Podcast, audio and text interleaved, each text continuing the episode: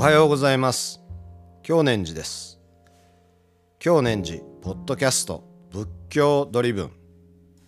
仏教を生活の軸として生きていく。その上で大切なこと基本とするものを聞き語りまた聞いていく。第9回目の配信も内藤昌文和上の仏弟子に学ぶ逸話に聞く仏教を読んでまいりたいと思っております、えー、お久しぶりです。この緊急事態宣言の解除に伴いまして、えー、今まで延期されていた会議とか行事が一気に押し寄せてまいりました。つきましてはそれに伴いこのポッドキャストの収録の時間がなかなか取りづらくなってまいりました。それでもと思いまして暇を見つけては収録をしておったんですがいかんせんこの長雨でしかも結構な量が降りました。私はこのポッドキャストの収録を普段テレビを見たりして過ごすリビングとかあお寺の裏の離れの、まあ、和室があるんですがそこでこの音をとっておるんですが外で雨が降っている状況の中部屋の中で収録して、え、まあ普通にねさあじゃあアップロードしようという時にヘッドホンつけて聞き返してみますと私の声の向こう側に小さくノイズというかまあこれは何だとよくよく音量を上げて聞いてみますと外で降っている雨の音が入ってるんですね。えー、バリバリバリバリとこう雨があのトタン屋根に当たる音です。えー、これが小さいながらもずっと私の声の後ろに入ってるわけなんです。人間気になりだすとなかなかそこを離れられない。もうあのその雨音しか耳に入ってこなくなるぐらい、えー、これはちょっとアップできないなということで、えー、撮り直したり撮り直しをしたり、えー、しておりました。そうこうしている間にですね一昨日熊本や鹿児島において、えー、この大雨による大きな被害があ出ている模様です、えー、我が本願寺派の人吉別院も冠水している様子が動画で送られてきました。またあの熊本の、まあ、私の大学時代の同級生のお寺なども被害に遭われている様子が SNS などを通じて、えー、流れてきています、え、被害に遭われている方々やその周りの方心よりお見舞い申し上げます、普段ならボランティア活動などもすぐに開始されるんでしょうがこのコロナ禍の中あ一体どうやって支援するのか、まあ、もっと言えばどんな支援が有効的なのかあ思案のしどころだと思います。えー、なんとかここを踏ん張ってほ、えー、しいところであります。さて前回の配信から2週間くらい空いてしまいました。ようやく第9回目の配信であります。えー、それでは仏弟子に学ぶ逸話に聞く仏教本日は名門死体発祥道三河伝道集団ですどうぞお聞きください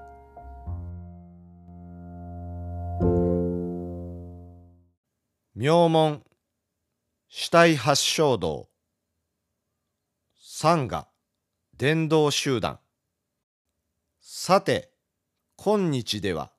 三がつまり仏教教団の成立をこの時点で語ることがあります。つまり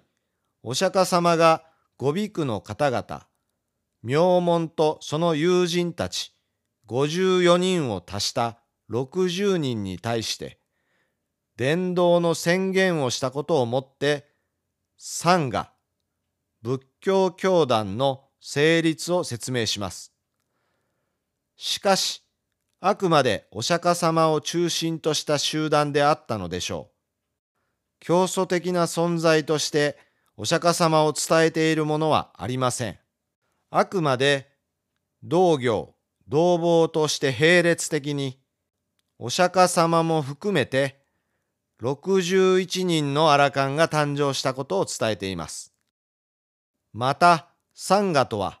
私たちが仏教教団という言葉から受けるイメージとは全く違ったものであったようです。実際、定住する場所もありませんし、まして組織的なものがあろうはずがありません。では、どのようなものがサンガであったのでしょうか？ここでたびたび語られるのが、有名な伝道の宣言です。つまり、修行僧たちよ。私は天界のものでも人間のものでも一切の束縛、煩悩から下脱した。何時らもまた天界のものでも人間のものでも一切の束縛から下脱した。歩みを行え。主情の人々の利益のために、主情の人々の安楽のために、世の人々に対する共感のために、神々と人間との利益のために、二人して一つの道を行くことなかれ、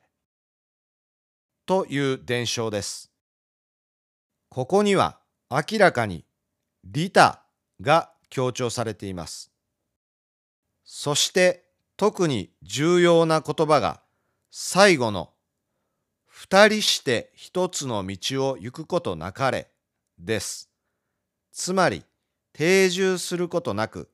個々に伝道をする集団としての参加です。さて、お釈迦様が二人して一つの道を行くことなかれ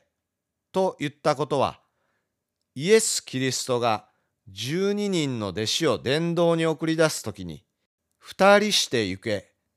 一人して行くな、と全く反対の内容を言ったこととよく対比されます。また、イエスは、人々に心すべし、などと注意を促したり、宣教師を派遣することを、狼の群れに子羊を送り込むようなものだ、などと説いています。これは私にとってはどうもあまり良いイメージではありません。例えば、警察が聞き込み捜査を行うときに、必ず二人一組で行くというような話を聞いたことがあります。それも細心の注意と用心をしながらです。あくまで私のイメージですが、警察は犯人捜査のためですから、致し方ないにしても、真実の法を伝える伝道に向けての心構えとしては、どうも印象がよくありません。先ほどのお釈迦様の言葉は、利他の強調と考え合わせると、なるべく多くの人々に真実の法を伝えることを目的とした言葉として、伝道集団としての参加の立場やあり方、さらにはその活動の方法を如実に表していると言えると思います。そこでその伝道のありようを次に考えてみたいと思います。